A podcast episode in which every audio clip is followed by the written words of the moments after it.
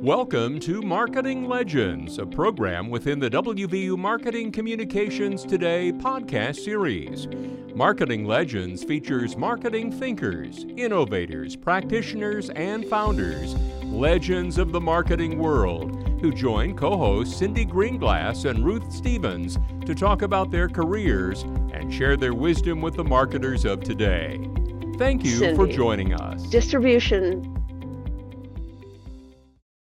Ruth, today we are so fortunate to be chatting with Fred Reichheld, who really needs no introduction, but hey, let me just share a couple of the highlights.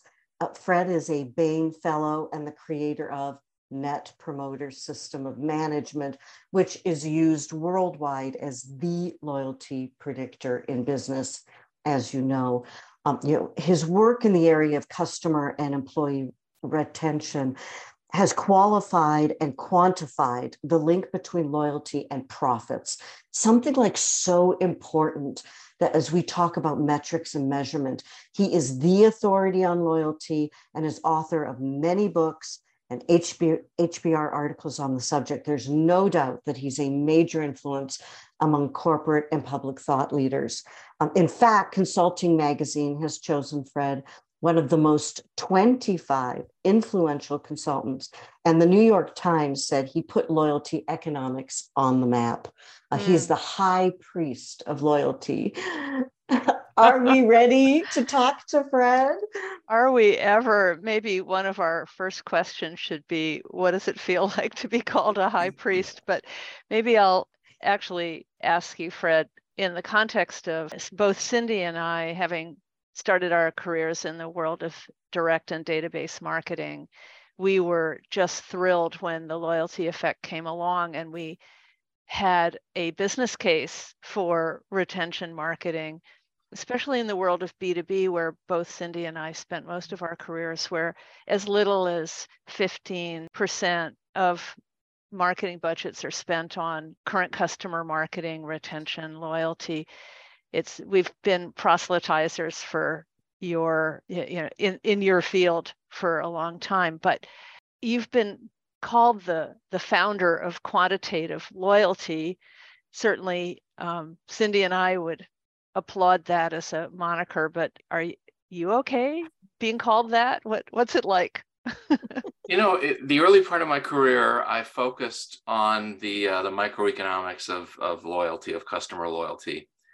And that is a foundation because I was an economics major. I trained in finance and accounting and all those things in business school. So it had to make economic sense. But I do think that that's secondary. The more fundamental focus of my work has been why it makes sense to treat people right, to enrich their lives in a sustainable way, because that's more about the purpose. The economics that underpins it makes it clear that that's an economically rational thing to do. And that was new at the time. I guess it's still new because most companies still think the purpose of a business is to make shareholders rich. That's a failing. That just doesn't work. That's not inspiring. It leads to all sorts of horrible outcomes. On the other hand, putting the primary purpose as enriching the lives of customers actually does work, and it makes investors rich over the long haul, but the right way. Interesting. So does that mean that you've had hard time selling this concept over time? I would have systemic that companies don't have a direct relationship with a customer that allows them to connect the dots and demonstrate not just what they said they would do about referring a friend, but that the friend actually came into the dealership or the store. And that's often the missing piece, right? It is a great challenge. If you go back to The Loyalty Effect, my first book, and I laid out the net present value framework for lifetime value, there's a block in that equation that says referrals. And I said back then, it's 30 years ago, we don't have a good way of measuring that. And very little progress has been made in the last 30 years. Until recently, I've found a company called Mention Me that they, ironically, founded by a former Bain employee and alum of Bain and Company, where I've worked for almost 50 years. Right. And he reached out to me after the Winning on Purpose was written, said, Fred, I think this technology I've built could be useful to you. And what Mention Me, the business, does is it's a technology platform that lets customers refer their friends and provides a little bit of a benefit or recognition to the referrer and a warm welcome to the referee, sometimes a coupon, sometimes something more subtle. But that has now keeps track of who refers whom and when they buy, how much they buy and how profitable. And then does that referred customer then make referrals and who actually buys as a result. So you can get the true chain of outcomes that lets you correctly calculate the net present value of a promoter customer. And it's enormous. It just changes everything. And I think as those technology platforms become more commonly available, I mean, most businesses could just go online, go to Mention Me and see if it can apply, but they'll start seeing the power of this. And what you start seeing is, wow, the great companies are getting far more than half of their new business through referral. And it's why Andy Taylor could do what he did and nobody really gets it. Back for more and bring their friends. It rolls off the tongue very easily, but if you can't measure it, it's not influencing your behavior. And now you can measure it. Fantastic. That's so interesting, Fred. And you're preaching to the choir here because we are so focused on measurement and metrics and the understanding that if you can't measure it, then it's not meaningful, right? And how do you sit down with the CFO and the CEO and explain you are successful if you can't show quantifiable results? Looking at the loyalty effect and the statement that's quoted so often too, that you can improve up to 95% of the profitability by focusing very specifically on your top customers, on making them more loyal. I may not be stating that correctly, so please correct me. And this was before Net Promoter Score. This was and then you evolved. And we'd like you to kind of walk us through that evolution of thought and development from your standpoint. Yeah, the statistic was just simply looking at the sensitivity. If you increase your retention rate from, say, 85% retention to 90, that 5 points can swing the lifetime value of a customer by up to 100%.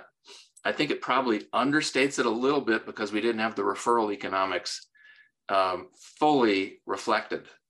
But it continues to be, it's just math. It's simple arithmetic. You can't argue with it. But most companies don't think about lifetime value. They think about what's it do to my quarterly earnings this quarter. And so I think even the implications of that insight that, my goodness, you can just generate enormous amounts of cash flow improvement by fixing your leaky bucket and bringing in the right customers and making sure you earn their loyalty.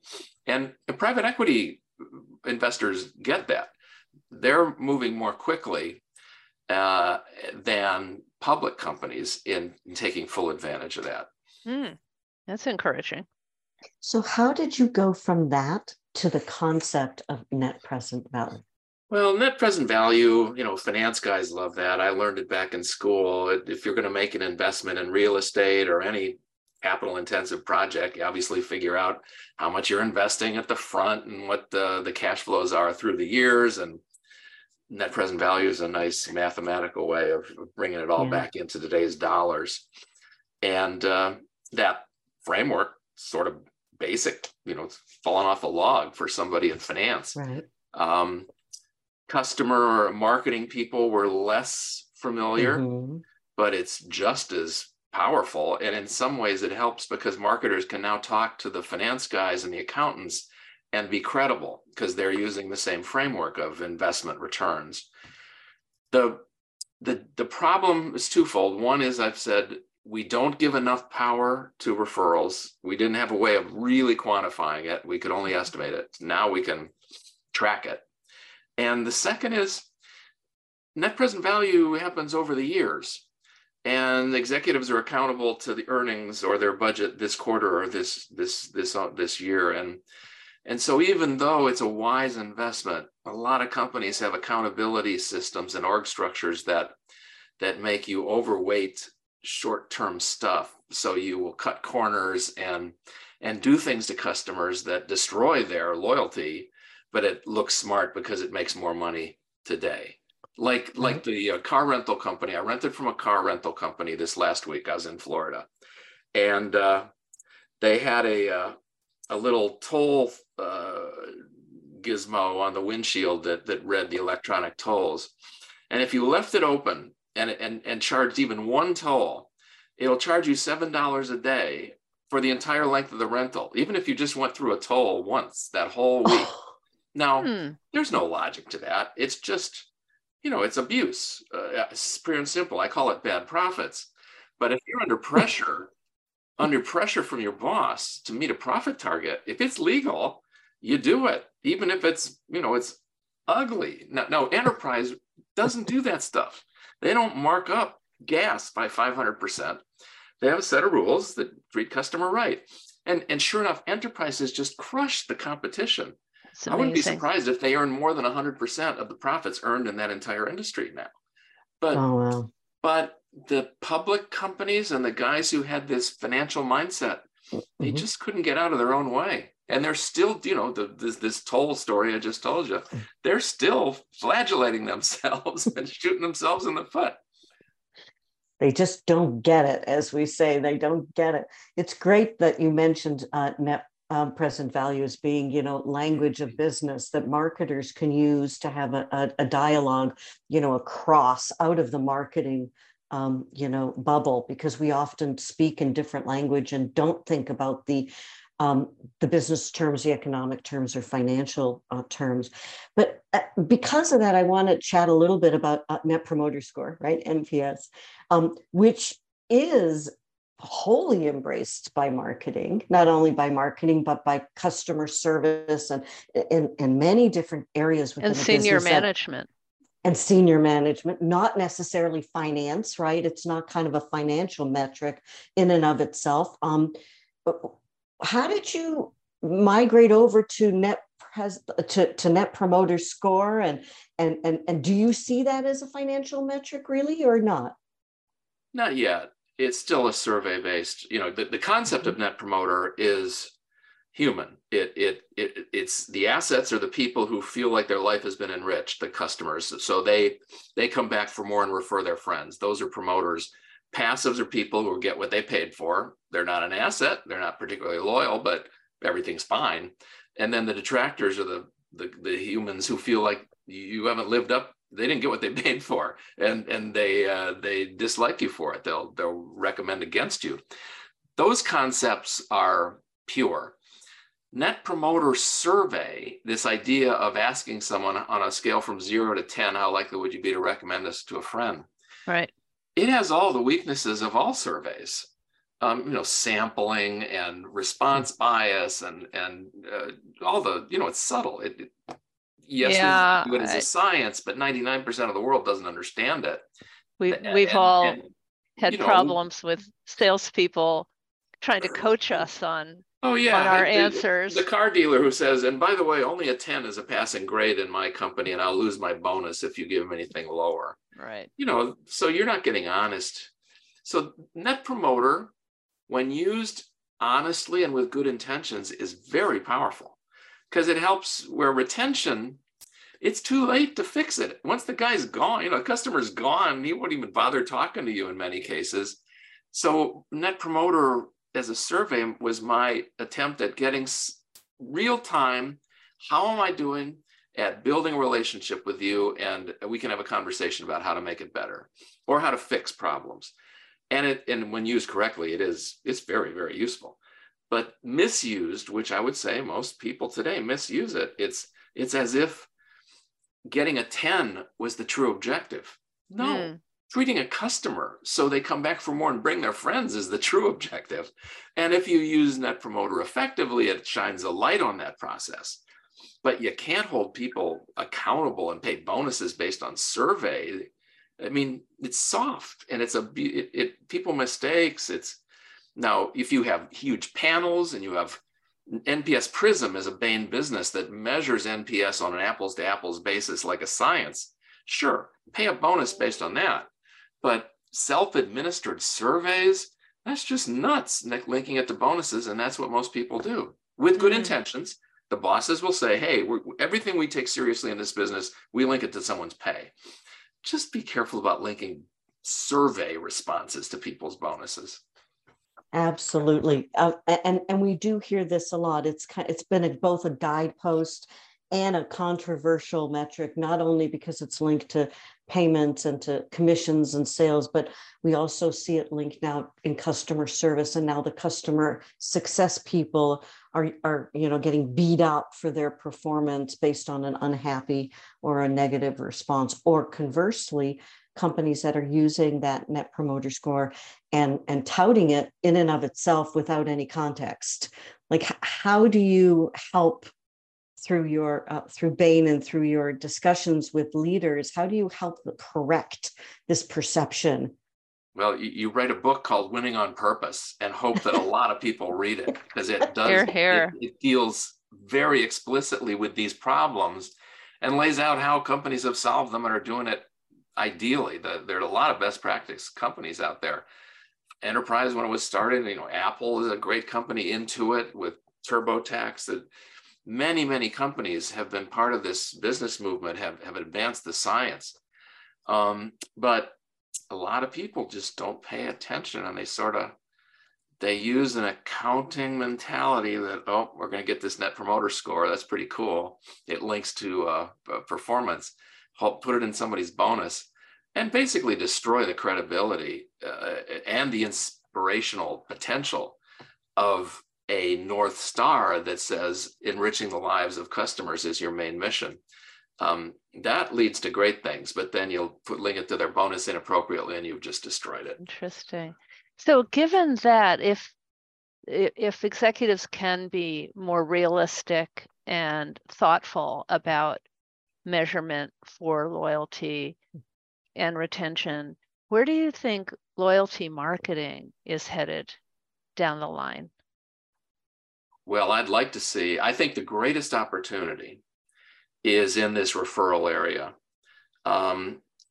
Making sure you have put systems in place that help your customers refer in a way that you can observe it and learn from it, measure and manage and improve.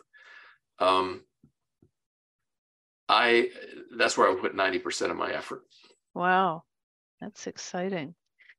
Did you have some favorite people who guided you in your career, Fred? I could be like George Bush and say it was Jesus, but that's only partly a joke, because that idea of love thy neighbor as thyself and this enriching life, it's a philosophy. Okay. I mean, I'm not a real religious guy in the way that most people think about it, but this philosophy of life is very important to me. And yeah, that it works. What I didn't realize when I was young is it actually drives economic prosperity. Because it seems so selfless. But when you build relationships where you earn people's loyalty, there are so many benefits of referrals and good suggestions and repeat purchases. It leads the Apples and the Enterprises and the Vanguard mutual funds and so on to industry leadership. They dominate. But people are always, they got this financial mindset. So they try to explain all the why they win in terms that are a little bit off center. They're not at the core. The reason they win is their underlying purpose is to enrich the lives they touch. Yeah, it's interesting that those same principles are often cited in the world of services marketing, where thinkers like Harry Beckwith will say, it's all about building a trusted relationship with customers. Trust is part of it, but there's more. I think to really win, you have to surprise and delight customers, at least occasionally. Costco knows that if they just had boring stores, eventually you would buy online. It's just not worth the hassle of going to the, the parking is inconvenient and they're always in semi out of the way places to get the cheap real estate rents. So they know you just have to have these amazing bargains that just shock and amaze every once in a while. And that philosophy of that goes way beyond trust, or maybe, you could stretch it and say, oh, I trust that I'll be surprised and delighted every once in a while. But, trust is a vital component. Economic sustainability is a vital component. You don't want to put all your eggs in one basket and then find out that they can't even make enough money to pay their employees or stay healthy as a financial enterprise. Someone taught me an important lesson. The reason that likelihood to recommend is such a good North Star is it's not just that you get a good value and it's economically rational, or it's not even good enough that the quality is reliable. You wouldn't recommend a company that abuses their employees or pollutes the environment or is a social cancer in the way that... So recommend captures all of these softer elements because you're co-branding your personal reputation. When you recommend to a friend, it's a big risk. You're co-branding your essential reputation with that brand or that company. So it's a big deal. And because of that, it captures both the soft and the hard. And in a way that I probably didn't fully appreciate when I invented this Net Promoter idea. Interesting. Well, now that you have come all this way and we have, these incredible concepts of when you look back on your career, Fred, and you look back on how far you've come, is there some advice? Is there some, will you go back to your younger self and give yourself some advice that you hadn't thought of back in the day? Yeah, that's pretty clear to me. It's in the final chapter of Winning on Purpose. Okay. In writing that book, it was a little bit of a memoir for my grandchildren so that they'd know what's important and how to think about priorities in life. So the advice I give to everyone is, especially when they're young, is be very thoughtful about what people, what organizations you spend your time with, you invest in, because they essentially define your legacy and your impact in the world. It's these relationships that are worthy of your loyalty. I mean, when you invest your loyalty, it means you are embracing and endorsing what they stand for. So be really thoughtful. Don't buy from companies that abuse their customers just because you can get a good deal. Don't work for companies who are focused on a mission that makes your life, that diminishes your life. And frankly, I don't invest in companies that I'm not proud of. That seems a little high-minded and theoretical, but boy, somebody counted up the number of weeks in your life. Is it like 400,000, 40,000, whatever it is? Every week, think about where you've put your time, what people, what organizations, and are those the ones that are worthy of your commitment? And if not, change it. Wow, that is such good advice for us at every stage of our lives. Absolutely. And how fortunate are we that you considered this time with us to be worth it. So yay. We are so grateful, and our audience and listeners will be so grateful, Fred, for the time you've spent with us. Thank you so practical much. Advice, thank you. You're very kind. I have tried not just with Winning on Purpose, but I do a LinkedIn blog that has the most up-to-date thinking. A newsletter within that blog is called the Customer Obsession. One of the recent ones was about how to build reading discussion groups that would take Winning on Purpose and talk about each chapter, ideally cross-functional teams at different levels, talking about the principles and how they do or don't work in an organization. that's been a very powerful process to get this much deeper. You know, you reading a book is a big investment, but then it's gone. What I'm seeing is getting these discussions structured and getting the feedback of what needs to change elevated up to the senior executives in a way that lets them know where they're off course and where there's confusion. It's a very powerful process. Love it. Fantastic. Book clubs all over the companies at every level. It's countercultural given, you know, everything is 10-second web communications and 140 character. But this is deeper. This is why we exist, what we're trying to achieve. Are we treating people the way that makes us proud? And if not, what's getting in the way? Those are conversations that really deserve a deeper, deeper attention. Thank you so much. Thank you, Fred. My pleasure.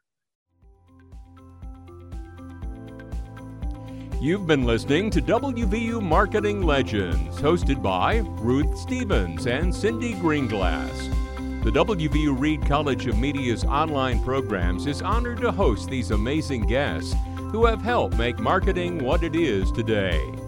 Please be sure to visit go.wvu.edu/mctoday to hear previous discussions, listen to the Marketing Horizon series, subscribe to receive updates, as well as learning more about the renowned WVU Marketing Communications online programs.